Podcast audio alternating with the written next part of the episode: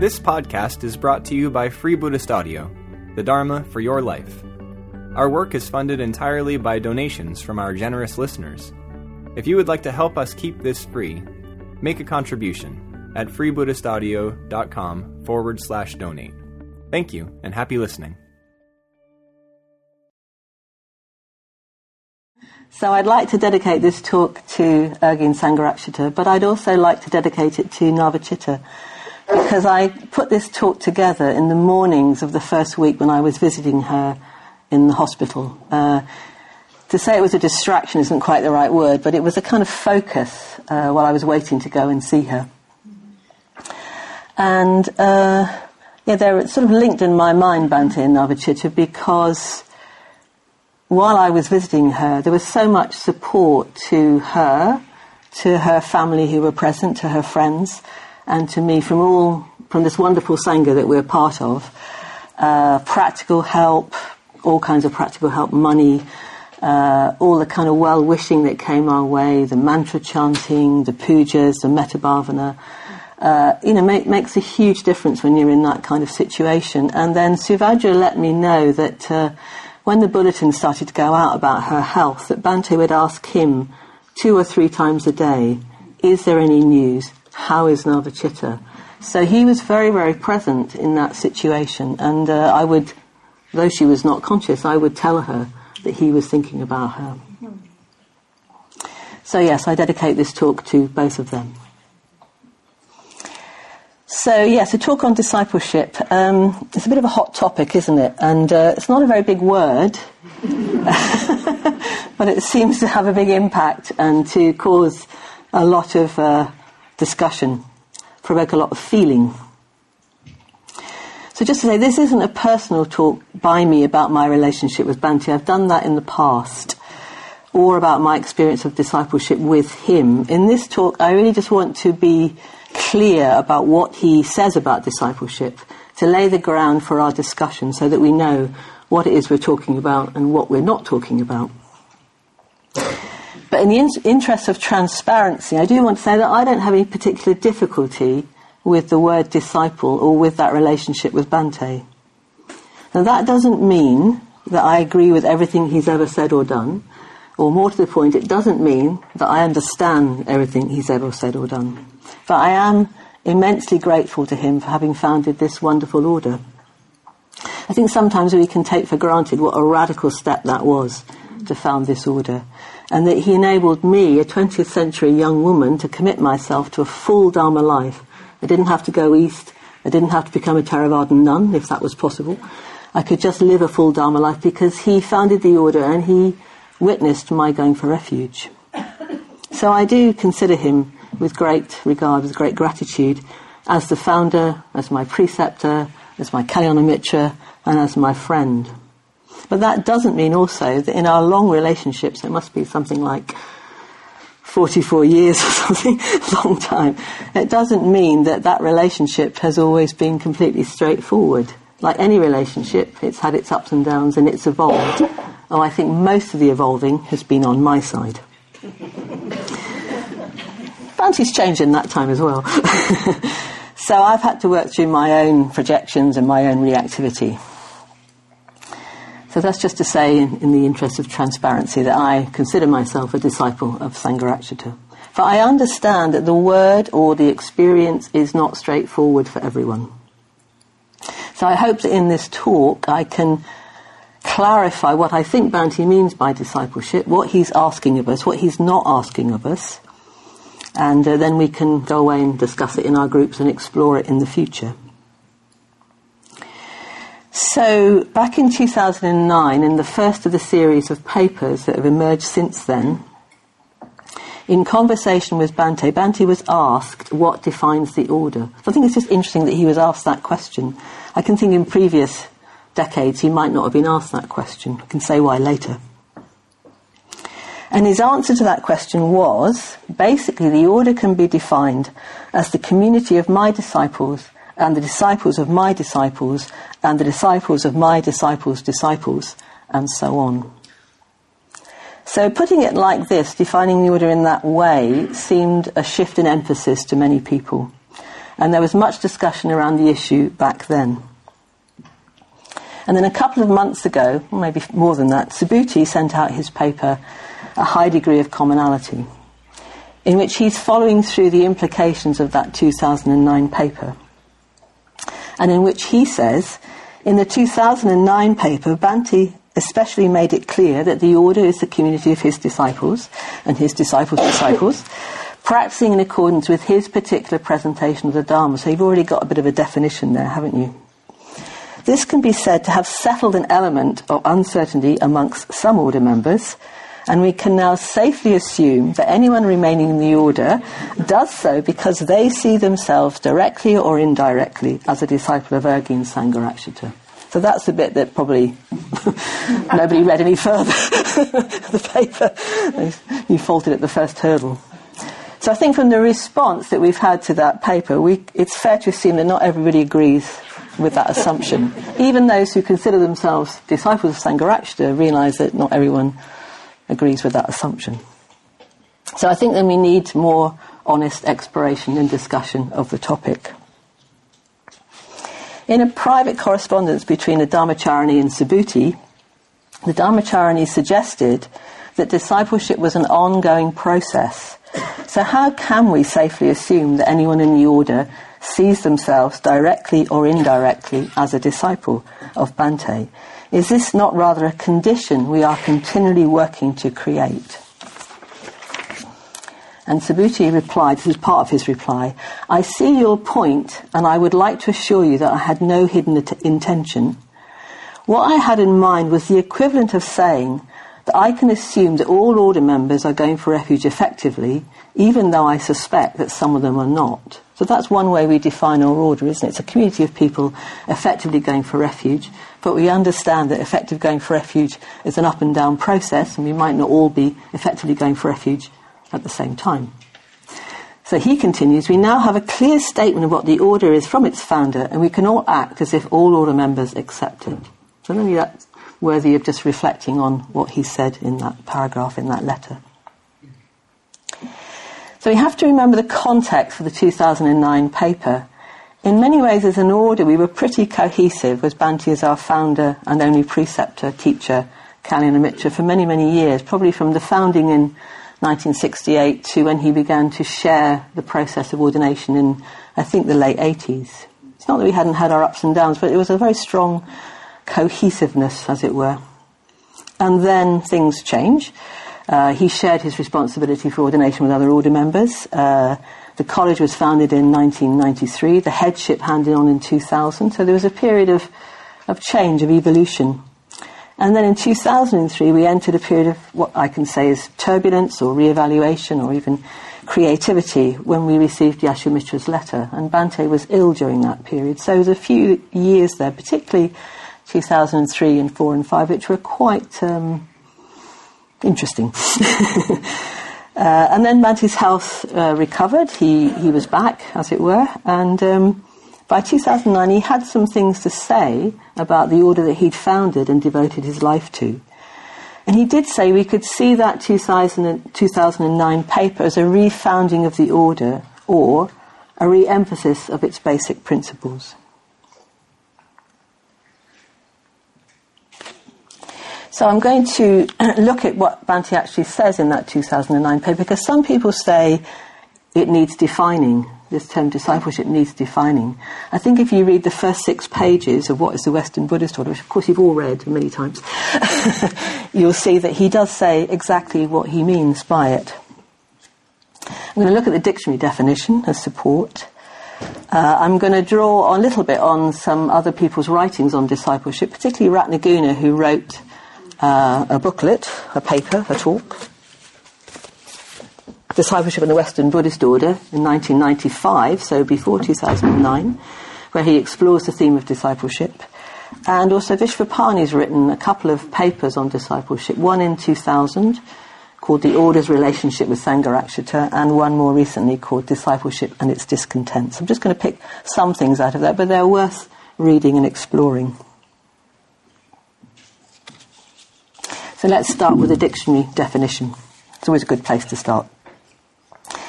The dictionary says that a disciple is the follower of the doctrines of a teacher or a school of thought. E.g., a disciple of Rousseau. And you might remember that in a recent Shabda, Bhante is talking about seeing himself as a disciple of Plato in that same sense. A pupil or adherent of the doctrines of another. And I think this maybe this definition is the one that uh, accords more, most closely with what Bhante means by the term disciple. It's one who accepts and assists in spreading the doctrines of another. Another definition, one of the personal followers of Christ. I think we can safely say that we're not expected to be a follower of Christ. so we're looking at the, maybe the definition that's most helpful is one who accepts and assists in spreading the doctrines of another.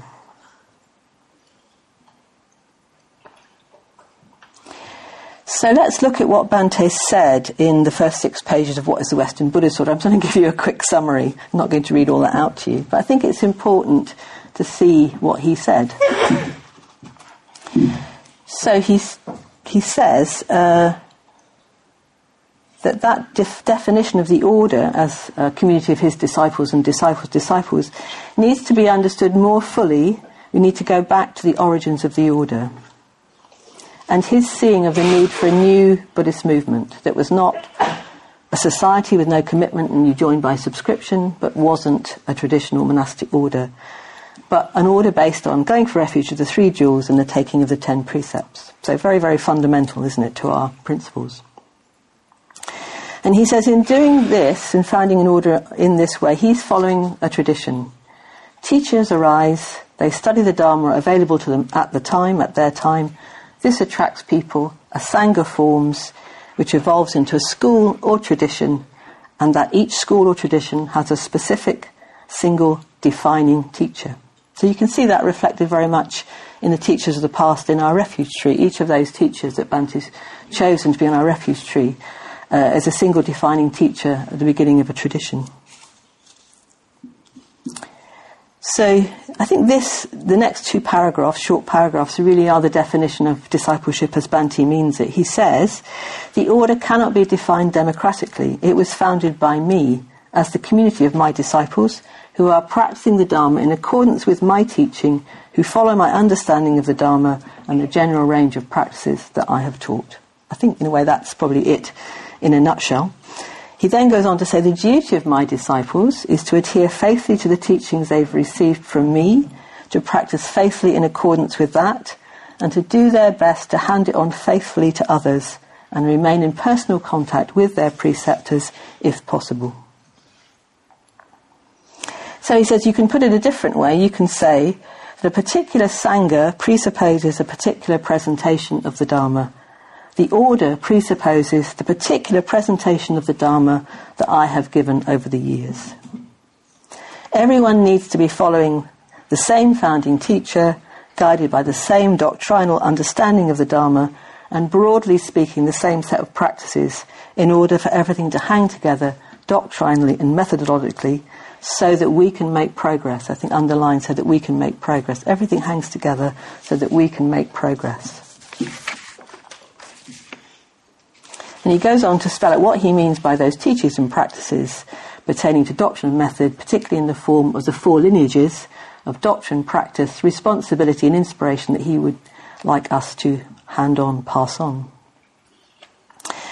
So he concludes this section of the paper by saying that all this together creates something indefinable, an atmosphere or attitude found in Triratna and nowhere else, and all are contained in a network of spiritual friendship and are to be handed on faithfully from generation to generation in a chain of discipleship. An order member remains an order member because he or she accepts that definition and works within it. I mean accepts it effectively through real understanding of my teaching, active practice of the methods I have taught or sanctioned, and diligent participation in the life of the order that I have founded. So I think it's pretty clear what he means by discipleship.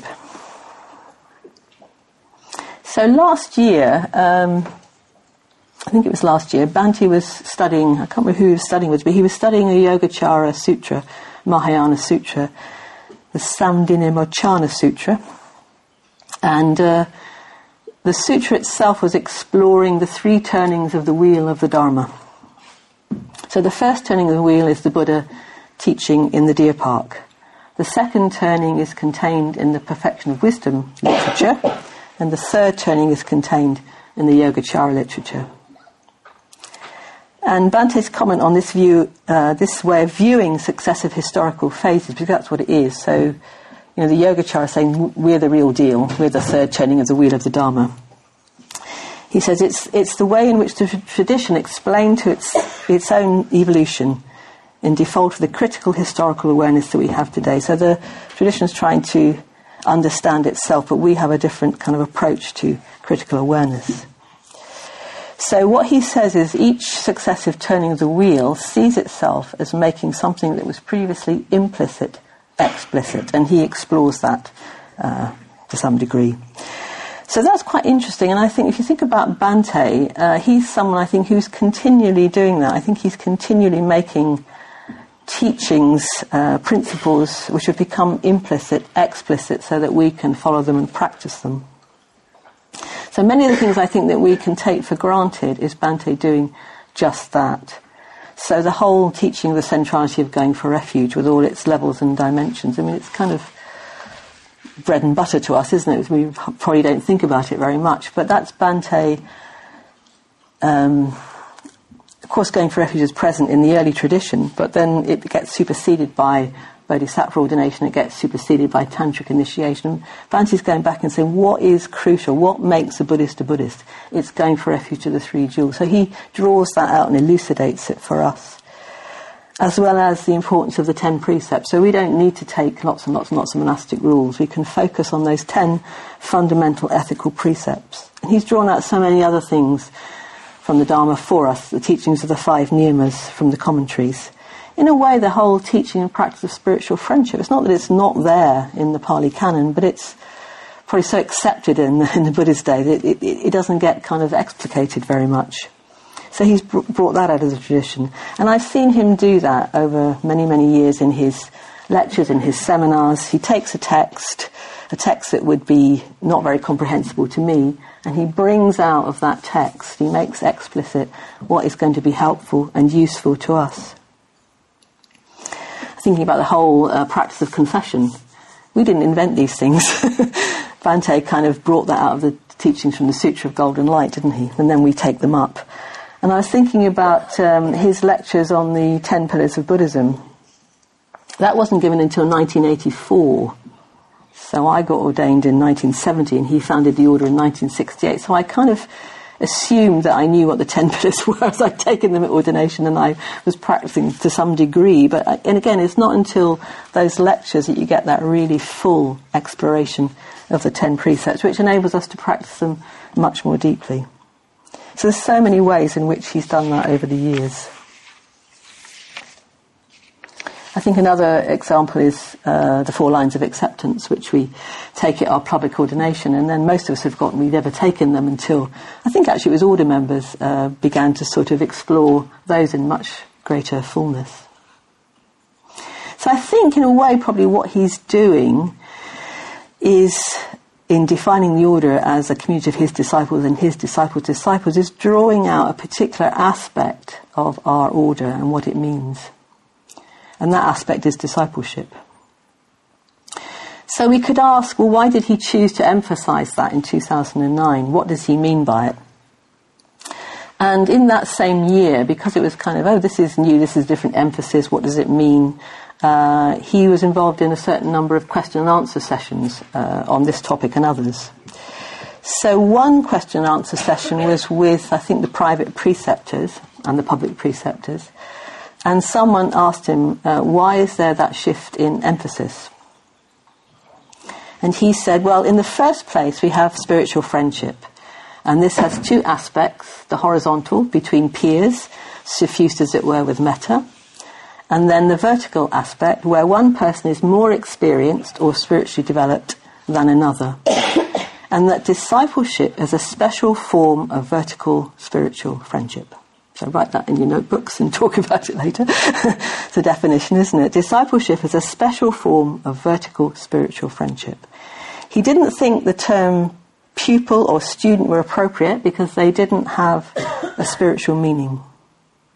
So he said within that vertical spiritual friendship, that natural spiritual hierarchy, there is a handing on of the Dharma. And then one speaks of discipleship. So Bhante, when he's talking about discipleship, he's always talking about this aspect of handing something on. It comes up again and again. And he's pointed out that when he uses the term handing on, he's not meaning handing over. Handing on for him is a sharing. So he handed on responsibility for ordaining people, apart from himself, but Bhante could still ordain someone if he wanted to. He's sharing that responsibility. But he comes back again and again to this sense of discipleship involves handing on the Dharma has learnt by us from him. And he said he thought also that the term sekko uh, was not the term he was looking for either, which means learner in the tradition. And again he says, well, disciple has this sense of handing on. And he quotes the Buddha from the Itivuttaka. And again, this is a quote he uses quite often when he's talking about discipleship. The quote is that the Buddha said, Bhikkhus, you are my legitimate or true sons and daughters. You are born from my mouth, born from the Dharma, created by Dharma, heirs of Dharma, not heirs of material things. So you're my true sons and daughters, born of my mouth, born of the Dharma. And Bhante says, born from the Buddha's love, from the teaching and the communication of that. So he says, in a way, we're impregnated by the Dharma, which gives birth to a new self and we're deeply influenced by the Dharma. It's our inheritance, it's our spiritual genes, and then we hand that on. So he says, So you are born of me spiritually, this is Bhante. Inasmuch as you, as you have received the Dharma from me, you are my disciples. So in the same question and answer session, uh, the question of loyalty was also raised. And we know, of course, that with loyalty to my teachers is one of the four lines of acceptance we take in our public ordination. And again, when he was talking about loyalty, he said, well, that means a heartfelt response to me as your founder, but also as a preceptor, and also to your preceptors, teacher, Kalyana Mitras, and then to any other teachers in your life, you know, your own preceptor and Kalyana Mitras, meditation teachers. But that loyalty involves practicing what you've been taught and passing on as faithfully as possible to others. So again, you've got that whole sense of handing something on, passing something on. Seems to be the crucial factor. So there was a second question and answer in Cambridge with uh, some of the Cambridge order members. And again, he was asked why this change in emphasis, why, em- why emphasize disciple, discipleship. Before, in my relation to the order, you talked about being a spiritual friend, indeed just a friend. Is there a difference between being a friend and being a disciple? And rather enigmatically, he says, I'm going to answer that indirectly. I'm going to refer to an aphorism in Peace is a Fire. And that aphorism says, there are four kinds of disciples. Disciples who are like patients, disciples who are like friends, disciples who are like sons and daughters, and disciples who are like lovers. And in seminars, when he's asked about this aphorism, he says that this classification arose out of his own experience and observation. Uh, he says, likewise, there are four aspects of the teacher, or ways in which he or she can relate. Being a teacher is a many sided business. We show different sides to different disciples. Some need support, encouragement, and praise, others not. So, yeah, there's lots of discussion about that in seminars. So, you might be a disciple who's like a patient. Um, in a way, he says that you're not really a full disciple because you're not seeing uh, the teacher as a person in their own right, in a way. Uh, you want curing, but you can make progress. and he also says, well, the Buddha was the great physician. And then you might be a disciple who's like a friend. Uh, so you like the teacher for their own sake, you get on well, it's less systematic and formal. Or you might be a disciple who's more like a son or daughter, which I think he sees as more like true discipleship in this sense of born of you, inherited from you, inspired by you. And then you might be a disciple who's more like, he did emphasize like a lover, uh, where there's a strong sense of intimacy, freedom, intensity. It's a little bit more equal, more reciprocal. And he says that's more like the beloved in the Sufi tradition. So it's just interesting, that's how he answered the question there, that it's a, a multifaceted relationship. And uh, I guess if we accept that we are disciples of Sangharakshita, um, we can be the kind of disciple that we are. Uh, you know, it, it, it's open to many kinds of experience. You might be uh, a very, very devoted, emotional, um, disciple of Bhante's, you might be a bit more, you know, you're really just grateful that he elucidated the Dharma in the way he did. So you might be more of a faith follower or a doctrine follower. You might be more passionately emotional. You might be a little bit cooler. In a way, it's up to us to work that out. And one of the things he says in um, my relationship to the order, that, that he's talking about his relationship to us, and we need to work out our relationship with him.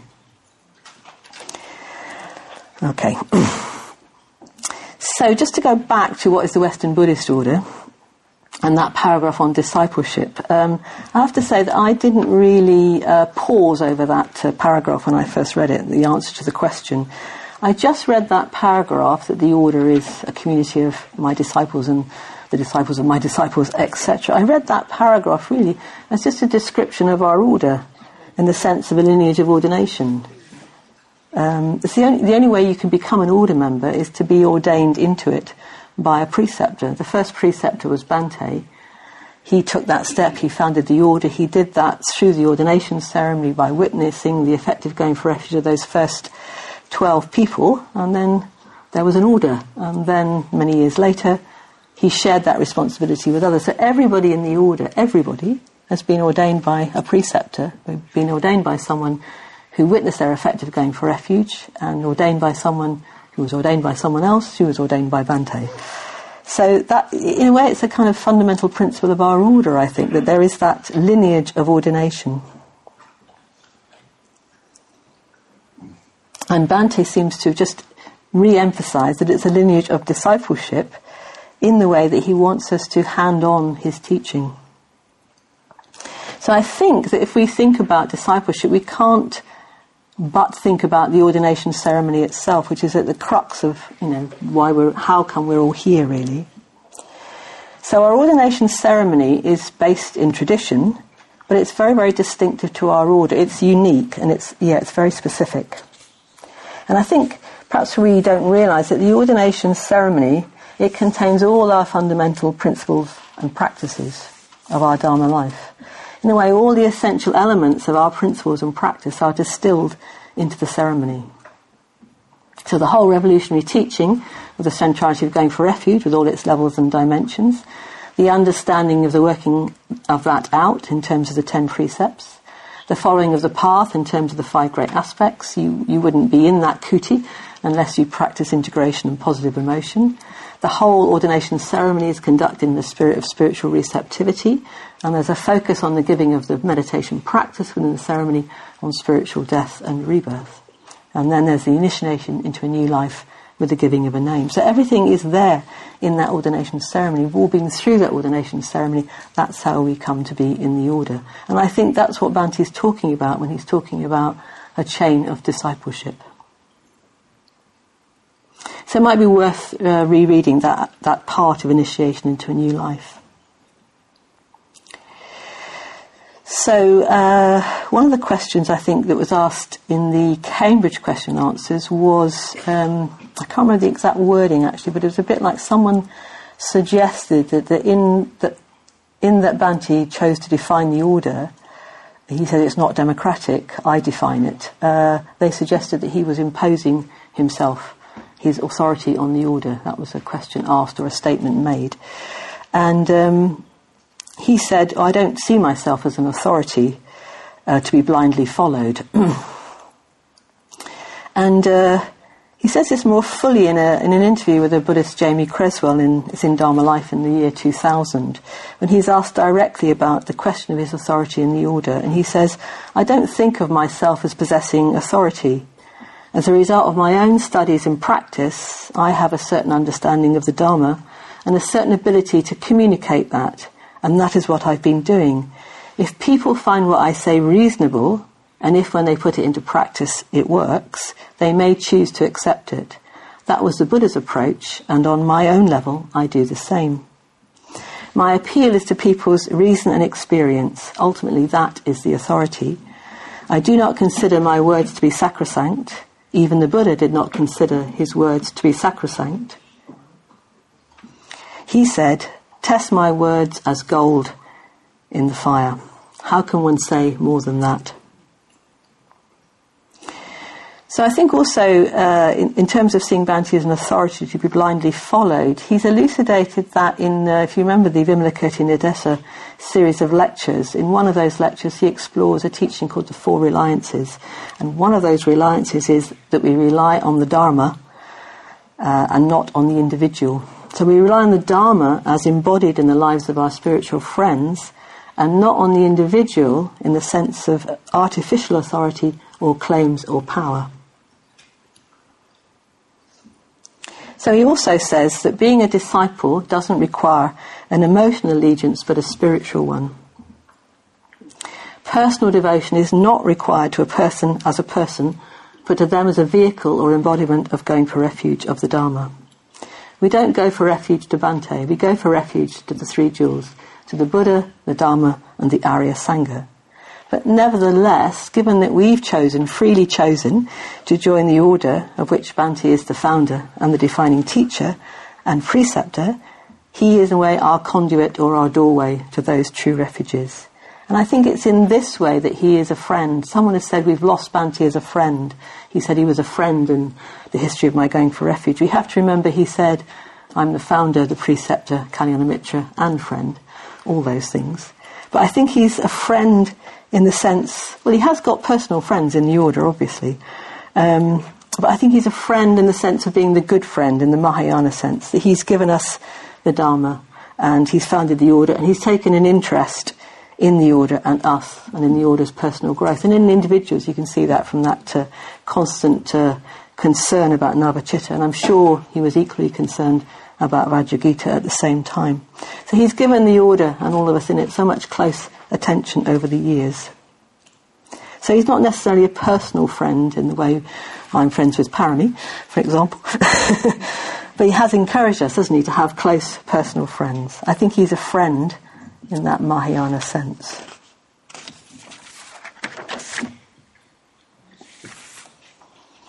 Okay, so you may have no difficulties with the word disciple or with the act of discipleship that you know you may feel uh, that's completely fine for you, or you might have some difficulty.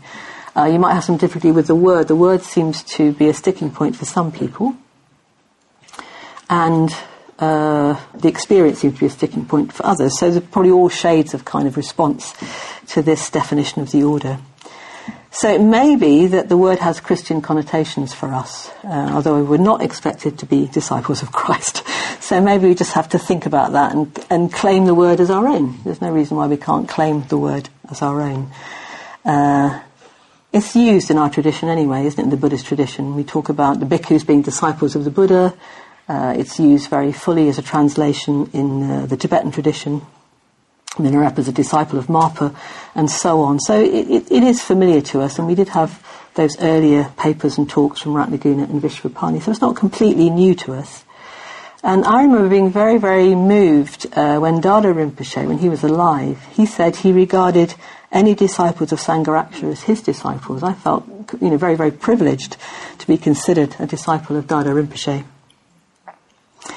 So we might be happy to think of ourselves as disciples of the Buddha, but not of Bhante, and that is worth thinking through why that might be. Uh, we might not be happy with the whole uh, issue of discipleship because we feel that it implies something that probably Bhante doesn't mean by it.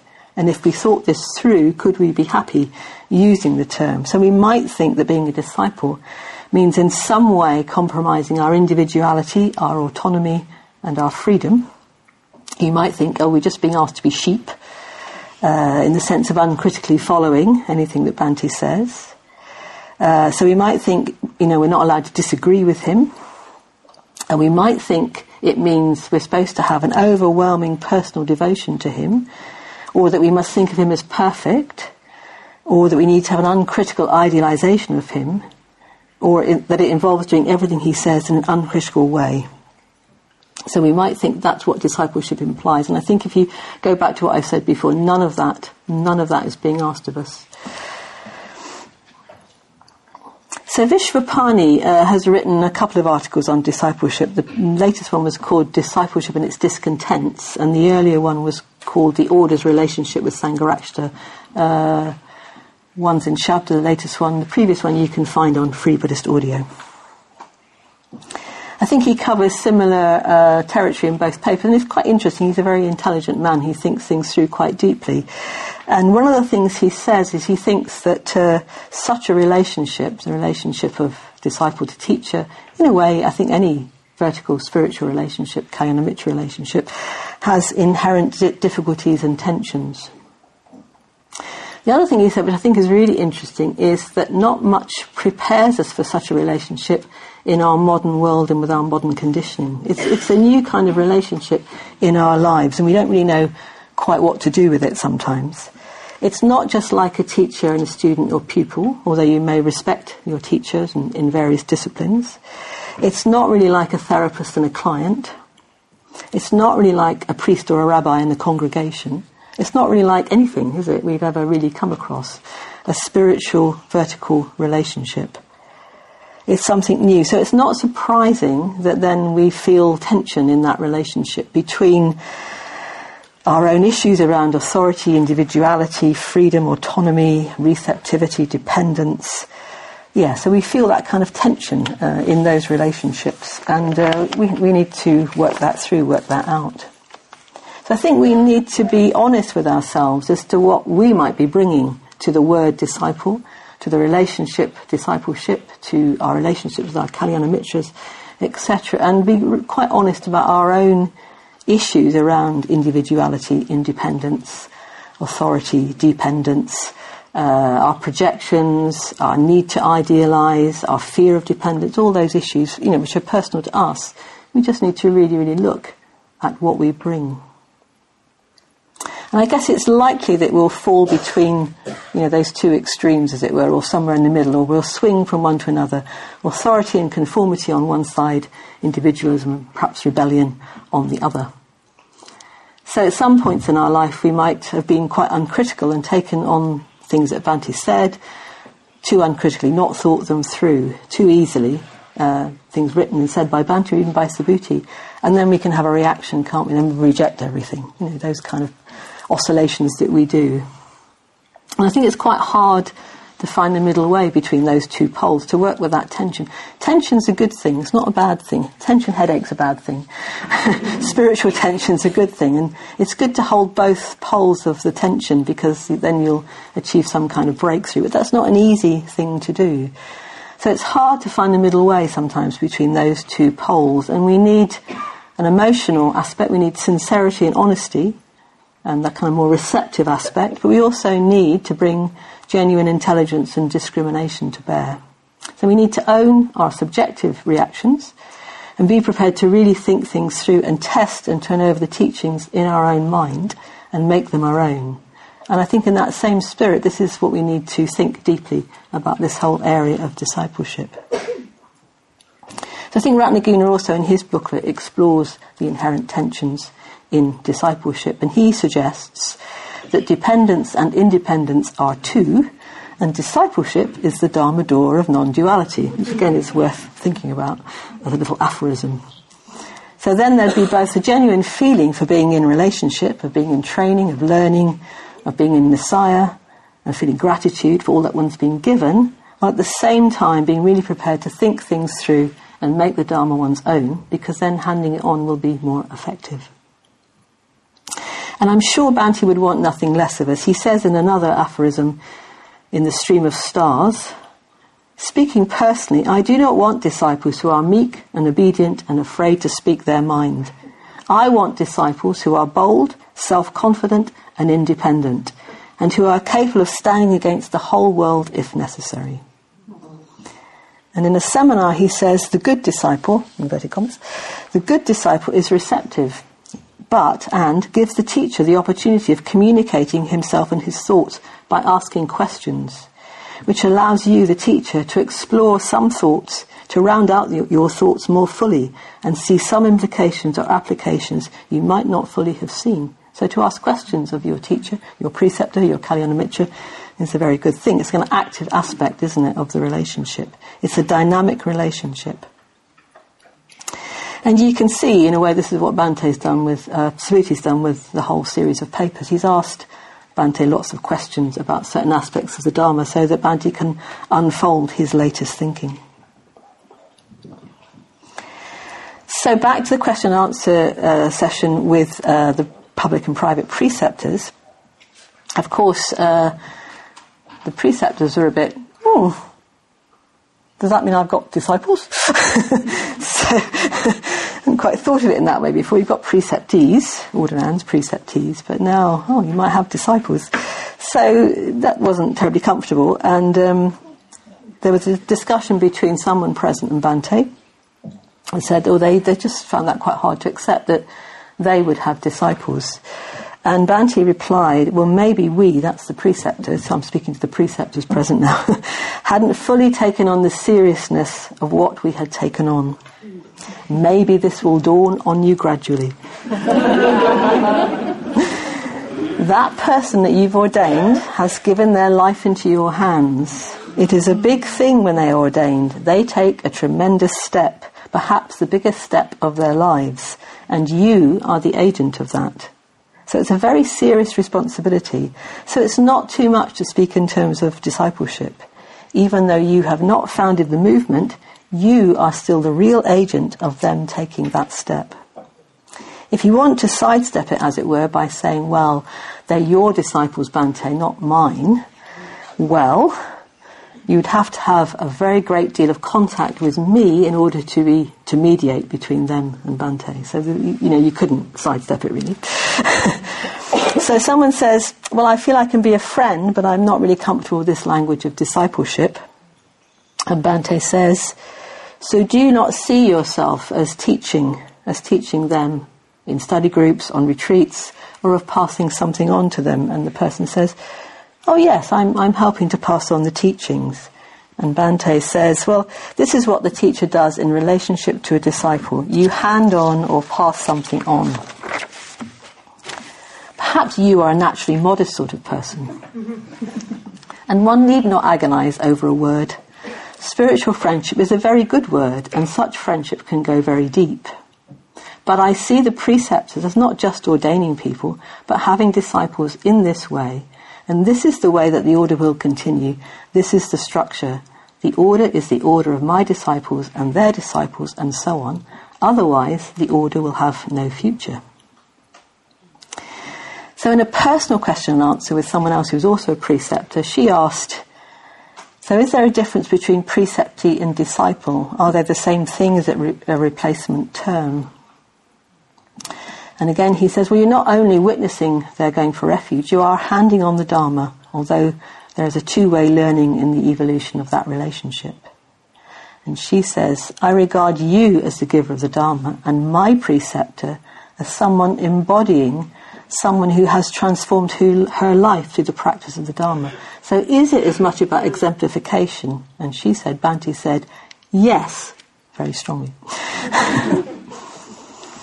So, I hope that this will give you some idea of what I think Bhante means by discipleship, because I'm reading lots of his quotes, so it's not just what I think, trying to make it clear what he is asking of us in the context of the order which we've founded, and what he's not asking of us. He seems to be simply asking us to understand the principles, teachings, and practice of the order that he has founded, to put those into practice, and to hand them on faithfully, including exemplification. Nevertheless, relationships are complex. People are complex. I'm complex. Bhante's complex. And relationships evolve. So it is for each of us to work out our relationship with Bhante, now and in the future, and with our preceptors, but to take seriously how he chooses to define the order he has founded, and to look deeply into our own responses to that, and to feel and think it through.